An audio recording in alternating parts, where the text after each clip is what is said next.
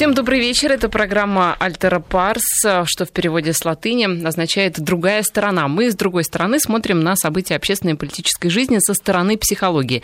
В студии Ольга Байдева и Мария Киселева, клинический психолог, кандидат психологических наук. Мария, здравствуйте. Добрый вечер.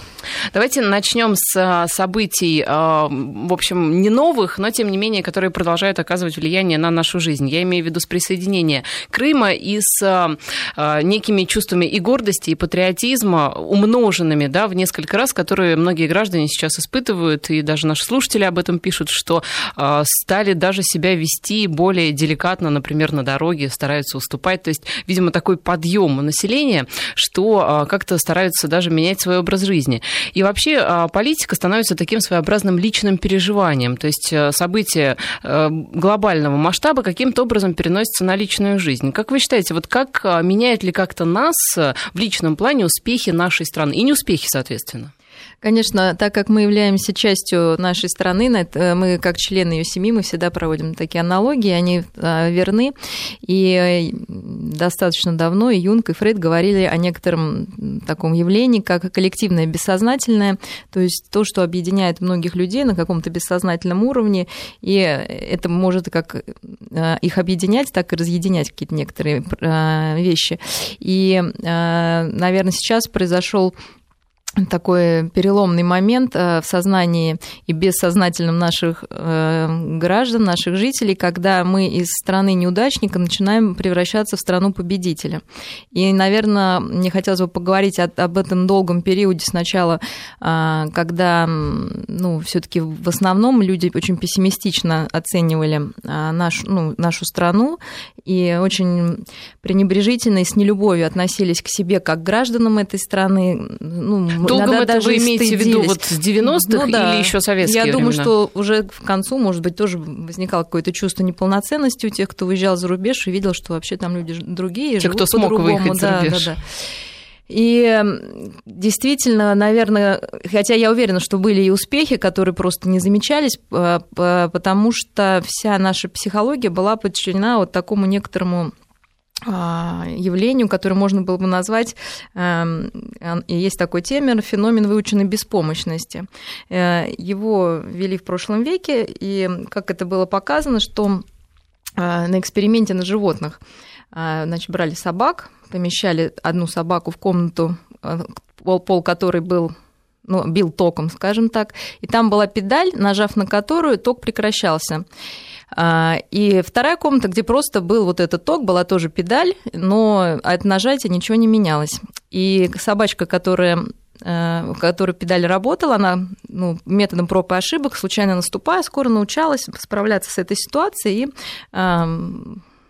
в общем-то, нажимала на эту педаль, ее А вторая, наверное, все равно жала. Нет, нет. Вторая, у нее дело в том, что должно произойти закрепление. То есть нажал, только нет. Это несколько раз там нужно повторить животному, чтобы эта связь установилась. Так как ничего не происходило, никакой связи не было, потому что собака не понимает, что это педали или просто что-то валяется там на полу. А потом этих же собак пускали в э, комнату, опять же, другие две комнаты, где была педаль, а, и при нажатии на которую появлялась еда. Опять же, методом проб и ошибок а, собачка из первой, которая удачно справилась с этим заданием, у нее были для этого условия, она таки находила эту педаль, да, и получала еду. А вторая собака не то, что не пыталась, то есть а, у нее вот вырабатывался этот феномен выученной беспомощности, который говорит о том, что что бы мы ни делали, все равно ничего хорошего не получится. То есть и такое педаль не справится. Да, да, и она просто пассивно лежала и можно умереть умирала. То есть, причем развивались и соматические осложнения сразу вот от этого именно стресса, полной беспомощности и бессилия. И в итоге стали изучать этот феномен, потому что очень часто он ведет к депрессии, его можно обнаружить у людей, и даже стали исследовать, э, как он формируется. И, конечно, во многом на это оказывает э, и воспитание. И воспитание, ну, это, я думаю, будет интересно и родителям услышать, потому что многие мы этим страдаем. Воспитание по типу маленького неудачника, когда мы говорим ребенку, не пробуй, у тебя не получится. У нас достаточно был долгий период, когда всю нашу страну, ну, даже есть, да, такая у нас поговорка, инициатива наказуема, и вообще лучше не соваться, лучше пересидеть, переждать, потому что, ну, как-то... Лучше быть это... как все, Да, еще, да, лучше быть как все, еще даже если ты будешь работать, все равно ты ничего не добьешься, поэтому можно вообще ничего не делать, действительно выпить, забыться, и, в общем-то, жизнь прошла, да, и, соответственно, нас... Да, разбудите меня, как в той песне поется, в сентябре. Да, и, к сожалению, и продолжительность жизни очень снизилась, потому что а, мы в течение нашей жизни проходим а, некоторые кризисы, и вот такая смертность после 40-50 лет у мужчин, она очень была в то время ну, популя... ну, не попу... э... распространена. распространена. Вы да, имеете да, в виду да. 90-е, да? Да, да, да. Когда люди понимали, что уже начинать что-то поздно, и очень сложно перестроиться, потому что в этом возрасте действительно очень сложно перестроиться объективно. Это ну, единицы, наверное, могут да, К сожалению, мне кажется, сейчас многие думают, что в 40 начинать уже поздно, особенно женщины. Ну, на самом деле это так и есть. К сожалению, это так и есть. Да? Нам нужно признать собственное ограничение. Может быть, сейчас за счет продления жизни это немножко смещается, но тем не менее собственное ограничение нужно признать, да, что есть определенные периоды, когда то есть даже есть такое понятие, что если до 40 ты не стал на некий путь, на какой-то, то ты не сможешь уже вот с нуля начать это после 40, опять же, за редкими исключениями. Но как то же, есть, простите, да, да. Что, что прерываю, как же истории, например, женщин, которые, вот у них дети выросли, они э, сидели до этого дома, воспитывали детей, и вот в 45 она пошла учиться, Женщина она открыла это, свой бизнес. Вот, э, вот в том-то все дело, что женщина и мужчина разная совершенно история. Если женщина, то есть для женщины главная реализация э, природная остается все-таки быть женщиной, быть матерью, женой. И если, то есть женщина в 40 лет оценивает свой прожитый путь, может сказать, что ее вот эта часть жизни удалась. Она может поставить себе цели новые, на новое развитие. Это да, это так. Но вряд ли она сможет освоить что-то совершенно вот, ну, какое-то новое совершенно. Да? Скорее всего, это что-то забытое старое, которое она будет развивать. У мужчины другая ситуация. Если в 40 лет он не сделал уже, не продвинулся где-то по карьере, то начать в 40 это действительно будет очень сложно. И поменять вот так вот полностью жизнь, это действительно должна быть очень сильная мотивация, очень э, сильные внутренние силы, поддержка и очень много ну, какой-то поддержки разной, и внутренней, и семья, и общество. Да и материальной, наверное, это. Да, и в общем итоге мы сейчас возвращаемся, да, наверное, к тому, вот к этому, э, к этой ситуации, когда вот не пробуй, не получится. Второе, это опять же стиль воспитания, какой может быть, это непоследовательный стиль а, воспитание, когда, как вот у этой собаки, которая нажимает на педали, не получает. Кстати, там, по-моему, было еще, они делали разные модификации, когда то получает, то не получает. То есть такие противоречивые приходит информация от обратная связь. Вот жалко все время собак, конечно. ну, все да. время, начиная со времен Павлова. ну да.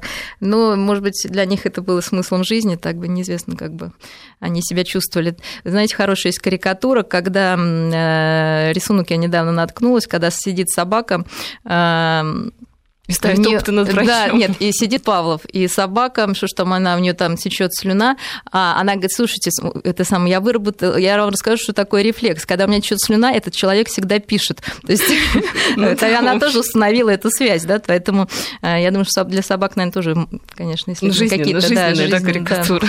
А, вот, а, может, какой-то был смысл внутренний, мы любим очеловечивать животных, вот, и приписывать им, да, свои какие-то сложности и радости. Вернемся к педалям и к закрепленному, скажем так, рефлексу, или как это назвать лучше, да. комплексу неудачника. Да, да, да. И что для него характерно? Это ожидание неприятностей, неблагоприятных последствий и вот такое депрессивное восприятие всего, что происходит. И мы действительно очень долго видели, когда вот что бы ни происходило, и мы в тот раз обсуждали, всегда ищется какое-то плохое что-то в этом, всегда это обесценивается, всегда находится ложка дегтя, и вот жизнь не удалась. Если не удалась жизнь во всей стране, то очень сложно строить жизнь там, где ты, в том месте, которое ты не любишь, в то место, которое ты не веришь. Это практически невозможно. И, конечно, для людей то есть, ну, как будто какая-то безнадежная ситуация, и автоматически происходит вся жизнь, ты просто понимаешь, что нужно что-то делать, но не веришь, что вообще это может быть полезно, что это может быть оценено, что это может быть кому-то нужно, что вообще как-то это войдет в историю, что ли, что твоя эпоха войдет в историю. И вот эти события, происходящие сейчас, и Олимпиада, которая точно ну, войдет в историю, это понятно. И да которая... и Паралимпиада не будем забывать. Да, Паралимпиада, которая Вообще с фантастическими результатами. И мы как-то стали смотреть, наверное, на людей с ограниченными возможностями, с большим даже, наверное, уважением, ну, и с такой с теплотой, симпатией, э, и даже слышишь от людей, ну, как-то мы обратили на них внимание по-другому, ну, действительно вот милосердно, с одной стороны, с другой с восхищением. И вот историческая такая справедливость, возвращение Крыма, наверное, то, ну, о чем даже не мечталось, и вдруг это забывается, и в этот момент, конечно, начинаешь верить, да, что оказывается, сколько у нас, сколько сил, и в этот момент происходит именно, может произойти такой сдвиг, да, и перестройка сознания, когда люди, долго жившие под гнетом ощущения себя неудачником, вдруг ощущают в себе силу. И, конечно, хочется делать, хочется развиваться, хочется быть более а, ну, творческим, более действительно как идти вежливым. То есть очень много такого гнета, неудачника спадает, и поэтому человек расцветает и пользуется, наверное, этим благом. Ну, особенно, наверное, в условиях, когда не а, приходит какой-то добрый дядя и говорит, я сейчас подарю вам Крым и ощущение того, что вы победители, а когда сам народ, крымский народ, э, изъявляет желание как-то поменять свою жизнь, изъявляет этот протест агрессорам и сам, по сути, да, меняет э, свою жизнь и судьбу. А, действительно, здесь, э, во-первых, видно активное действие самого народа, и это тоже очень важно, потому что когда все происходит по мгновению, ну, как палочкой махнули волшебной, да, и все случилось, это совершенно другой эффект. Здесь мы видим реальные действия, реальное а, участие простых людей в своей жизни, э, в жизни своей страны и в определении своей истории. И именно это, наверное, является одним из самых таких важных заражающих моментов. То есть люди начинают верить, что они могут менять. На самом деле деле люди уже, и, ну, и у нас просто в повседневной жизни начинают в это верить, а, когда они ну, проходят вот даже эти акции по строительству там дорог, какие-то пробки меняются, да, меняют светофоры. То есть, ну, ну, я даже знаю по своему району, когда выходят общественные организации замеряют, там, как, как, при каком светофоре режиме, как все движется, потом это меняет, и действительно ты чувствуешь, что ну, ты можешь что-то менять. Вот, и каждый может на самом деле поменять на своей улице, в своем подъезде, в своей жизни, в своей семье очень много. Им нужно сейчас это просто не бояться, а на волне вот такой эмоционального подъема это делать. То есть все-таки можно говорить о том, что мы на личном уровне становимся счастливее, вот именно это слово счастливее из-за каких-то успехов нашей страны. Конечно, именно потому что она наша, это наша семья. Нам надоело быть детьми без родителей, детьми без дома. Нам просто, ну, это очень тяжело. Можно действительно представить ребенку, который ненавидит своих родителей, ненавидит свой детский дом там, да, Считает например. их, наверное, не родителями, а отчимом и мачехой. Ну да, то есть это невозможная жизнь.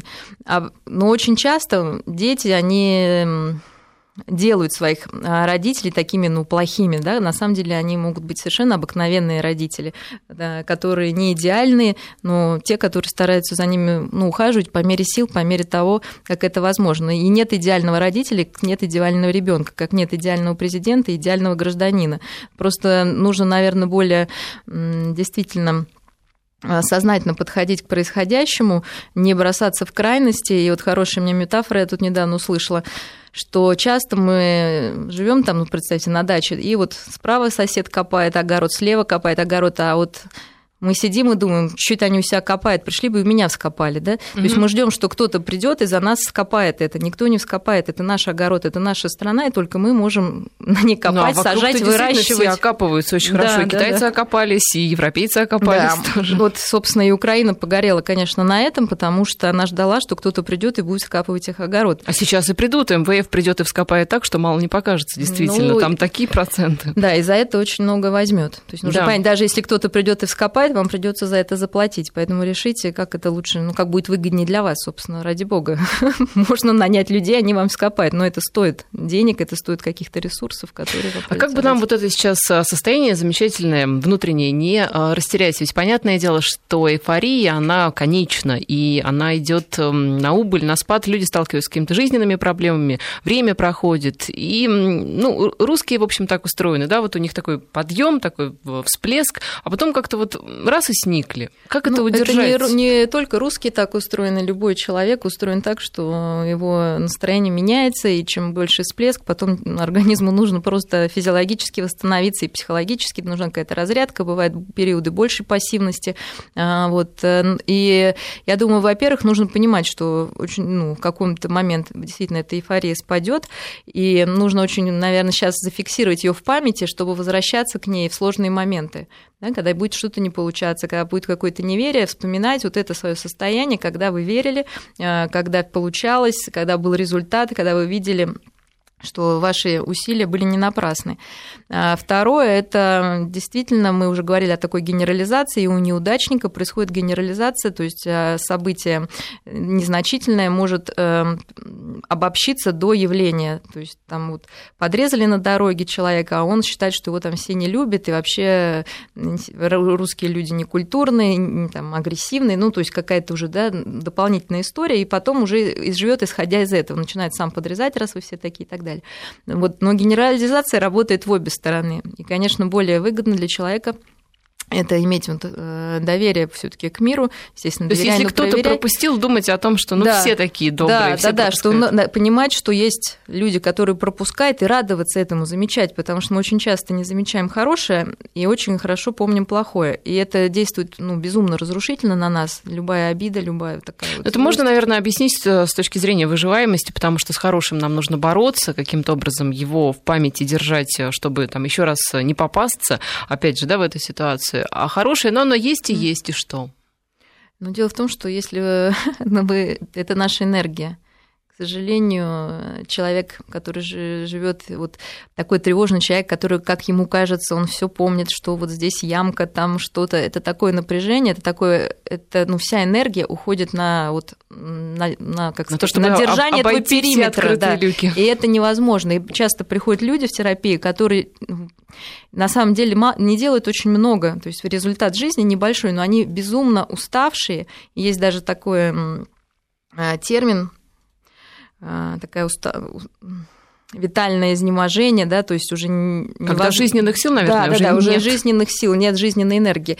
И вроде бы и не то, что бывает действительно люди очень много работают сейчас, действительно такое время без выходных, и это объективно любой человек устанет. А здесь и вроде выхода нет, ну потому что на, все внутренние наши процессы, они забирают очень много энергии. Мы, может быть, этого не понимаем, не знаем, но это так.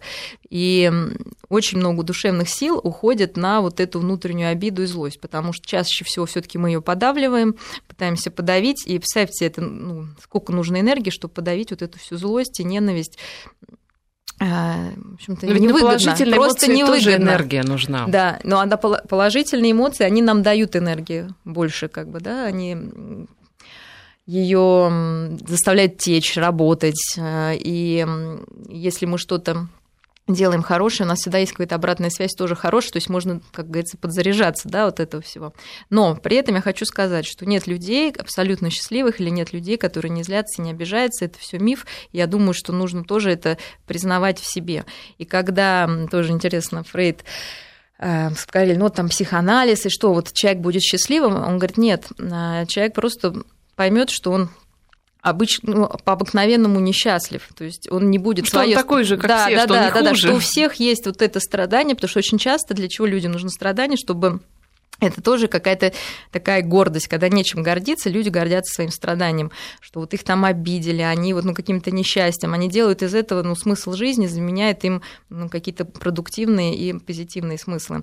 И нам нужно это страдание. И в терапии очень сложно избавить людей от этих страданий, потому что мы сами себе кажемся такими вот несчастными, что нас должны пожалеть, вот, и иногда вот, да, как будто весь мир против нас, и это тоже определенный образ жизни, который ну, как опять же, если это вас делает счастливым, ради бога. Но обычно все-таки Это делает хочется несчастным другого. окружающим, да. уж, уж точно, если вы такой вечный ну, нытик. Да, да, да. Но, соответственно, нет социальных контактов, которые человеку очень нужны. Все-таки возвращаясь к посткрымской эйфории, скажем так, а вообще существует ли а, понятие успешной нации? Вот мы говорим о том, что есть успешные люди, есть люди-оптимисты, а успешная нация, например, посмотрим на американцев, которые где бы ты ни приехал, вот куда бы ты ни приехал, американцы отличить легко от представителей любой другой нации, потому что они всегда друг другу рады, они всегда счастливы, и они всегда выглядят как победители. То есть, по сути, они выглядят как а, представители успешной нации, которая гордится тем, что они американцы. Ну, это действительно так, потому что в свое время проводили такой опрос, который ну, хотели померить именно уровень патриотизма и задавали вопрос, «А вы гордитесь, что вы там американец, гордитесь, что вы русский. И американцы были на первом месте по вот этой гордости за себя. Нужно отметить, да что... это видно, в общем, да, да, да, даже но, но, но при этом а, и, и Германия, и, я не знаю, Швейцария, и Россия, ну, естественно, и Россия, мы все были так достаточно в конце. Рядом с ними, по-моему, стояла Бразилия, Южная Африка, Индия, вот такие страны, которые, люди, которые действительно гордятся, что они этой национальности. То есть э, здесь эм, нет связи, как вы видите, никаким с э, экономическими показателями, потому ну, что Бразилия, Индия... там да, солнце, океан, как-то можно объяснить. Индия, ну, странно, да, в общем, достаточно бедная страна. Нет, это именно самоощущение. Ну, индийцы, мне кажется, тоже можно видеть, что они всегда улыбаются. И ну, может быть, буддизм как-то да, там влияет спасает, на них. Да. Но в основном страны так достаточно средние относились, да, как бы так Хотя гордитесь, вот но даже принципе, те же швейцарцы, да, да, да им тоже жаловаться им? не на что. Не на что жаловаться. Вот, а почему? Почему американцы и что вообще нам делать? Эм, при всей своей плохости и так далее, и то прочее, они, конечно, люди работящие, нужно это признать. Они занимаются своим здоровьем, они любят жизнь, э, и нам они кажутся, конечно, туповатыми, но будем считать, что эти защиты, наверное, спас, ну, очень спасают и нам бы тоже не помешало любить себя, заниматься собственным здоровьем, работать. И, наверное, тогда мы бы тоже выглядели более счастливыми и не такими нездоровыми, как бы даже внешне. Вы знаете, по поводу защиты, у меня а, подруга, которая живет в Лондоне, русская девушка, она говорит, ты знаешь, меня бесит, когда они на вопрос, как дела, все время говорят отлично, и того же требуют от меня. Ну, а если у меня дела вот не очень отлично, если у меня болит зуб, если я там поругалась с мужем, я не хочу говорить, что у меня дела отлично, а нужно? А, знаете, такая, наверное, очень интересная история. Дело в том, что психоанализ, конечно, и вообще психо- все психологические течения, они пришли из Запада. При том, что они говорят отлично, они могут потом пойти а, в кабинет психолога и проработать все свои проблемы. И я, например, считаю, что это правильно, потому что наши окружающие не обязаны нас лечить. И, собственно, когда ко мне просто вот так что-то обращается, я говорю, я не оказываю бесплатную психологическую помощь, вы можете обратиться. А обращаются, я думаю, к вам и ну, к любому человеку постоянно с какими-то проблемами. То есть э, над проблемами нужно работать профессионально. Психологически ли это проблемы или еще какие-то проблемы со здоровьем. У нас хочется вот как-то урвать это все где-то вот на уровне вот просто да, бабушки общения. Ну, я имею в виду бабушки, это между собой там сидят, сплетничают. А, ну, и либо вот на этот... уровне жилетки, в которой поплакаться Да, можно. но тем не менее, дело в том, что сейчас вот это их э, такой и перфекционизм, и некоторая скрытность, она, конечно, сыграла тоже злую такую с ними шутку, потому что сейчас очень много нарциссических расстройств, э, и на самом деле людям тоже очень сложно говорить э, о своих проблемах и признавать, что они есть. Ну, а, и они есть. И то, что мы обсуждали, и антидепрессанты очень часто пьют, наверное, им помогает это справляться, но это не является здоровым каким-то... Да, до антидепрессантов мы дойдем угу. еще, сейчас у нас пауза, и мы продолжим. 19.33 в Москве. А, в студии Мария Киселева, клинический психолог и кандидат психологических наук. А, давайте закончим с Украиной. Можно, конечно, бесконечно обсуждать а, всякие околоукраинские, околокрымские темы. На этой неделе пришла новость о том, что за 10 дней, с 12, за 12, получается, дней, с 12 по 24 марта 8 москвичей, которые страдали различными формами рака, покончили жизнь самоубийством. Эту новость, правда, опровергли в мэрии Москвы, я имею в виду именно всплеск самоубийств среди онкобольных. Как вы считаете, вот тем не менее, проблема такая существует? Ну, я не могу, я не знаю, это в смысле, было ли это на самом деле, опираясь на то, что слышала, я могу в это поверить, потому что а, Наша медицина, я сейчас буду говорить как психолог, не как эмоциональный человек, как можно подумать, хотя я очень эмоциональный человек и очень хорошо знаю эту область. Э, тем не менее, медицина остается негуманной. И, конечно, эти люди э, лишены и эвтаназии, и паллиативной помощью, которая является э, скажем, альтернативы эвтаназии. И эти люди очень сильно страдают, особенно если еще, как оказывается, иногда бывает нет обезболивающих препаратов, то, конечно, Вполне возможно. Либо надо в таких очередях стоять за этими обезболивающими. Ну, то есть они недоступны да. по разным причинам, потому что стоять в очередях не все могут. А, и вопрос, конечно, очень сложный и очень грустный. И хотелось бы ну, мы уже говорили тоже вот здесь на радио, что, конечно, нельзя назвать суицид альтернативой эвтаназии, потому что совершенно два разных понятия. И я хотела бы сказать, что самое важное, наверное, отличие, во-первых, эвтаназия – это а, в переводе с греческого – это счастливая смерть. А, то есть, когда человек, а, для, для человека уже смерть как избавление – это счастье, и это осознанный уход э, из жизни. Эвтаназия невозможна под э, влиянием эмоционального порыва. И, конечно, суицид – это всегда практически всегда, даже если это запланированный да, суицид, это в большей степени это все-таки эмоциональный порыв, когда в какой-то момент времени душевная боль или в данном случае, может быть, и физическая боль становится непереносимой, и человек э, кончает жизнь самоубийством. То есть, если бы была какая-то работа проведена в этот момент, возможно, этого бы не было. Соответственно, если бы это, мы опять же сравним суицид и эвтаназию, то эвтаназия это всегда совместное решение больного, хотя это его последнее решение, тем не менее он это обсуждает и с лечащим врачом, он это обсуждает с близкими, и всегда это спланированная акция. И она всегда более гуманная, и всегда а, нет в ней виноватых, и скорее действительно люди испытывают уважение к больному и, наверное, вместе с ним облегчение, что эти мучения закончились.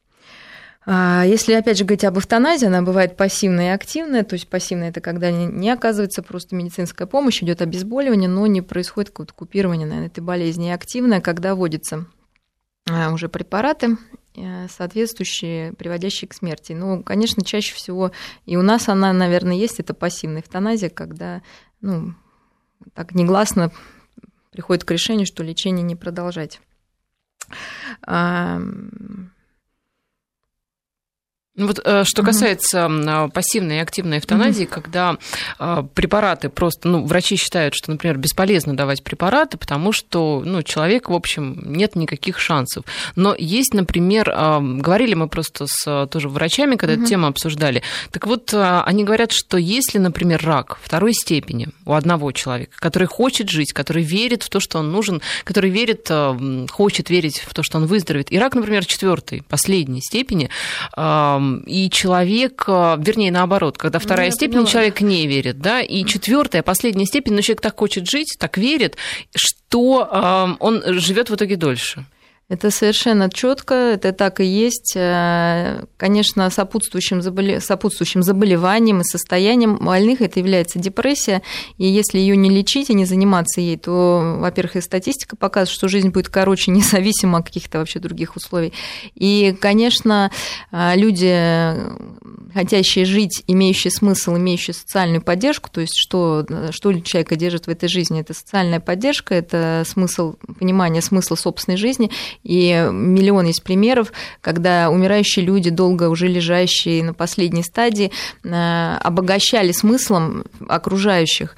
И то есть, э, если человек не мучается, а и у него все как говорится, в порядке с головой, потому что, на самом деле, наверное, самое страшное заболевание – это как раз долгоживущие люди с психическими заболеваниями, потому что там действительно очень сложно, ну, вообще намного сложнее, но мы не будем сейчас эту тему э, затрагивать, то с онкологическими больными это все равно чаще люди, которые ментально функционируют хорошо, они могут общаться, они могут рассказывать о своей жизни. Многие пишут мемуары, и я работала сама достаточно много с умирающими пациентами. Вы знаете, это очень интересный опыт, когда ты как завороженный слушаешь вот эти рассказы, но которые на самом деле, к сожалению, наверное, никому из семьи не интересны. Они интересны вот психологу, мне, как люди справлялись со сложными ситуациями жизненными, например.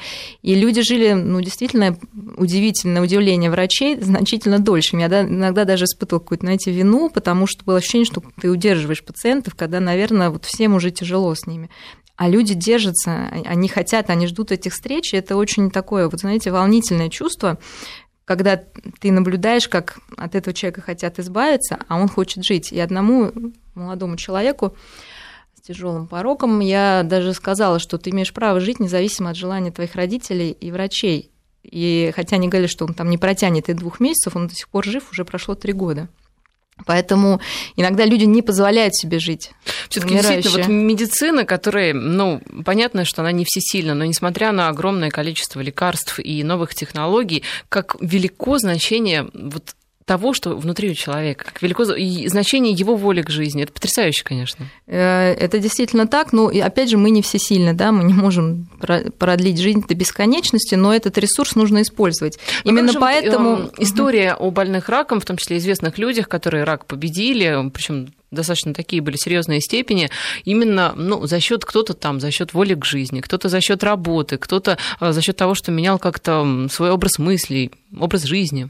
Нужно верить. А, и, естественно, всем известен такой плацебо-эффект и нацебо-эффект. То есть плацебо-эффект – это когда мы думаем, что это нам поможет, и нам это помогает. А ноцебо-эффект – это когда мы думаем, что если мы что-то сделаем, станет еще хуже. Так вот, есть и тот, и тот эффект. Соответственно, а, конечно, в болезни всегда нужно опираться вот на этот нацебо-эффект, когда мы должны верить, а, что то, что нам делают врачи, это поможет, что это лекарство поможет, что, ну, естественно, я бы сказала, сначала нужно все это проверить на самом деле, да, а если вы уже доверились, довериться этому полностью. Почему помогает иногда вот какие-то там знахари или я не знаю что, Именно приговоры да, и отговоры. Да, и отговоры, так, так да. Это, конечно, все воздействие вот на эту человеческую веру, и человек себя подстраивает, настраивает вплоть до физиологических каких-то, естественно, опухоль не разрушится, но даже гормональный фон может успокоиться, да, если человек. То есть не будет сопутствующих дополнительных ну, для организма сложностей для восстановления. А если вот эта психосоматика, она так важна, то почему врачи продолжают пичкать а, больных лекарствами? Понятно, что это нужно, обезболивающие и всякие другие препараты, но почему так мало уделяется и времени, и внимания именно психологической стороне ну, вопроса? Я думаю, что просто не, не хватает... На самом деле здесь два аспекта. Первый аспект, то, что врачей специально учат где-то не видеть это, не видеть человеческое страдание, потому что иначе работать невозможно. То есть они очень очень ограничены, скажем, да, в этом контакте, потому что иначе они бы, ну, это очень сложно, да, резать человека и еще думать о его детях и о том, вот есть ли у него смысл жизни, я бы сказала, что это невозможно. это, не этим менее, должны заниматься разные люди. Ведь в медицинских вузах везде есть э, э, психология, да, как ну, предмет. Нет, во-первых, там нет, конечно, никакой психологии, это миф. Может быть, она в каком-то усеченном да, виде, да, но тем не менее все равно как-то преподают. Нет, и это нормально, я хочу сказать, это нормально. Просто каждый должен заниматься своим делом, потому что вы не можете резать человека и тут же ему говорить, что что-то да, успокоительное, потому что тогда врач, ну, это непосильная ноша. Конечно, должна быть бригада, и во всем мире есть э, в больнице и психологическая поддержка, и социальная поддержка, и групповая терапия. И, короче, читаешь, ну, слюнки текут, сколько там вот может быть в одной больнице каких-то разных помощей, и там все посчитано по часам, вот этой сопутствующей паллиативной помощи. То есть паллиативная помощь это может быть действительно медицинская помощь, там, э, да, обезболивание и т.д. и т.п. Может быть социальная помощь, когда э, родственникам помогают, сменяют их такие выходные им устраивать, да, особенно это больных детей касается, когда мама с папой не могут даже в отпуск уехать. То есть это очень же, ну, важно, они не могут поддерживать своего ребенка. Можно представить, какая бессознательная ненависть к этому ребенку, и она есть.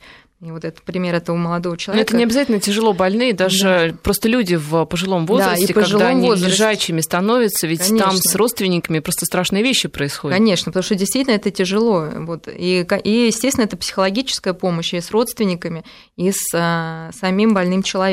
Ему очень важно умирает человеку очень важно вот всю свою жизнь перебрать, знаете, вот просто по крупинкам, что-то вспомнить, рассказать. Кто в наше время сейчас способен вот сидеть это и слушать? Ну, все заняты, и мы понимаем, что родственникам очень тяжело.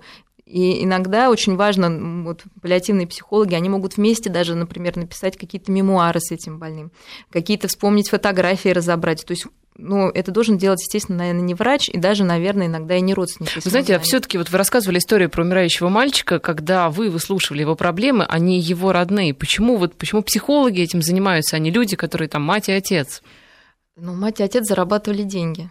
на то, чтобы хотя бы, ну, хотя, естественно, у нас медицина бесплатная, но просто на свою жизнь. То есть у них не было времени на, а, на, на это. Потом это усталость, это нужно понять, что мы все люди, и родители люди, тоже они устают. Потом а моя помощь, я не просто сижу и слушаю, то есть это идет переработка. Мы можем говорить о каких-то очень сложных темах, о страхе смерти, там, да, о том, что будет потом. Вы понимаете, что родственник со своим умирающим родственником об этом, ну, это практически невозможно обсудить. Да, прервемся и продолжим.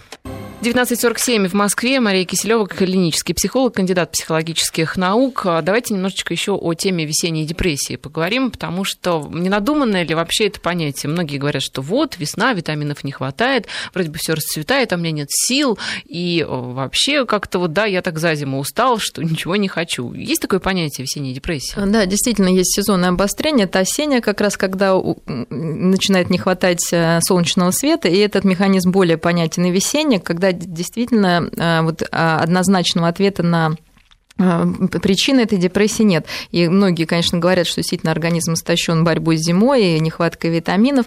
А, но мне кажется, еще, здесь еще есть другие, наверное, факторы. Как раз появляется солнце, которое, ну, наверное, освещает все внутренние процессы наши, да, дает им энергии, да, да, да, дает им энергию для развития. И вот э, маленькая тоска может превратиться в депрессию. Если у человека какой-то был слабенький психоз, то эта солнечная энергия как бы возводит его уже в такой настоящий. Ну и к тому же быстро гормонов, наверное, тоже. Ну, на, ну да, то есть происходит такое как раз бурное, да, наоборот, развитие всего. Ну и плюс, я думаю, что иногда зимой нам кажется, что ну зима как-то вот все не идет, вот будет весна и жизнь начнется. Она, как вы понимаете, никогда не начнется, как не 1 января она там, да, не изменится, как с приходом весны и солнца. И это тоже добавляет, ну это такие чисто психологические факторы.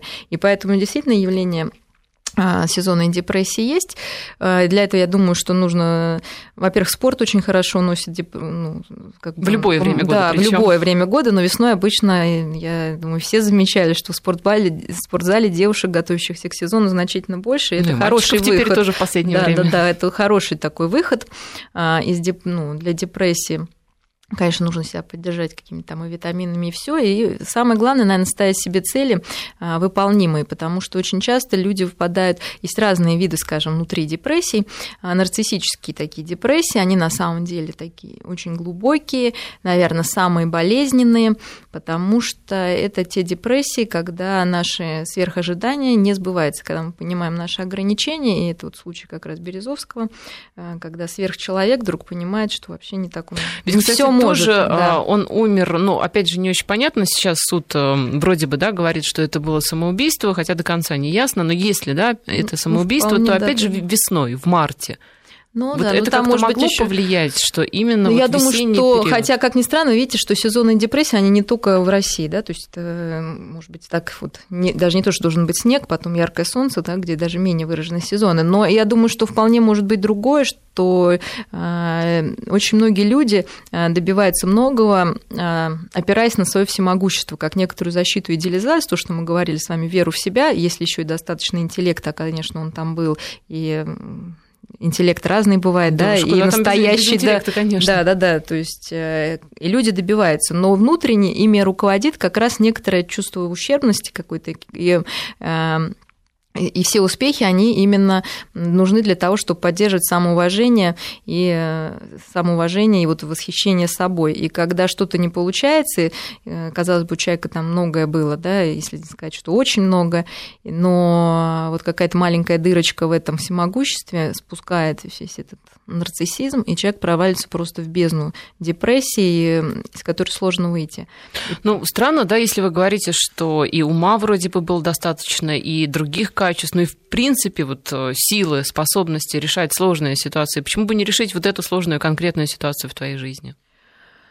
Знаете, с возрастом вообще количество депрессий растет, потому что вот, э, знаете, растет и количество, как ни странно, мозгов, и ты понимаешь, что все-таки ты не всемогущ. То есть правда говорят ума. Да, да. Вот понимаете, человек понимает, что он не всемогущ, и представляете, жить полжизни, даже ну, сознательно, всю жизнь, и воспринимать себя как самого хитрого, умного и так далее, и вдруг понимать, что нет, это не так. И, а силенок уже не хватает действительно реальных физических сил, ну, уже оценка идет реальности, да, более четко.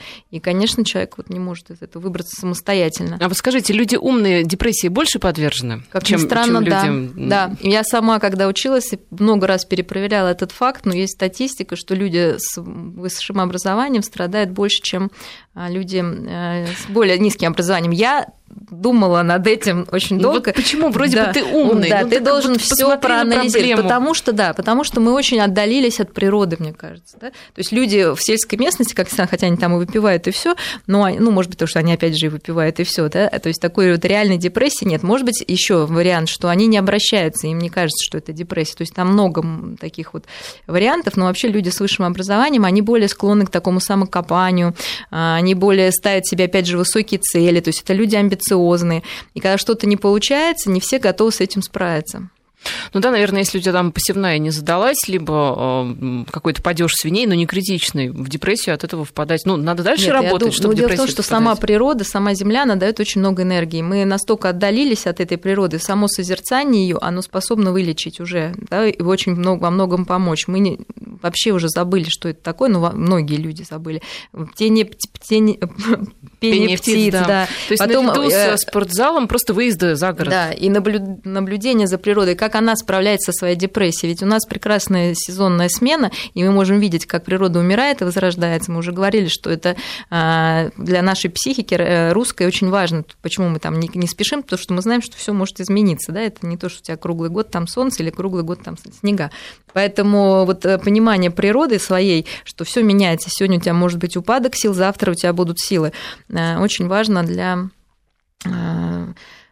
душевного здоровья, скажем так. Ну, вот людям, которым природа недоступна, которые живут в городе, доступны другие, скажем так, радости, но цветового характера. Например, сейчас, я думаю, и вы заметили, многие москвичи, что весеннее обновление города идет, а, подкрашивают бордюры, различные вот а, конструкции металлические. Причем цвета везде практически одинаковые. Это синий, это желтый и зеленый. Вот бордюры просто один через один.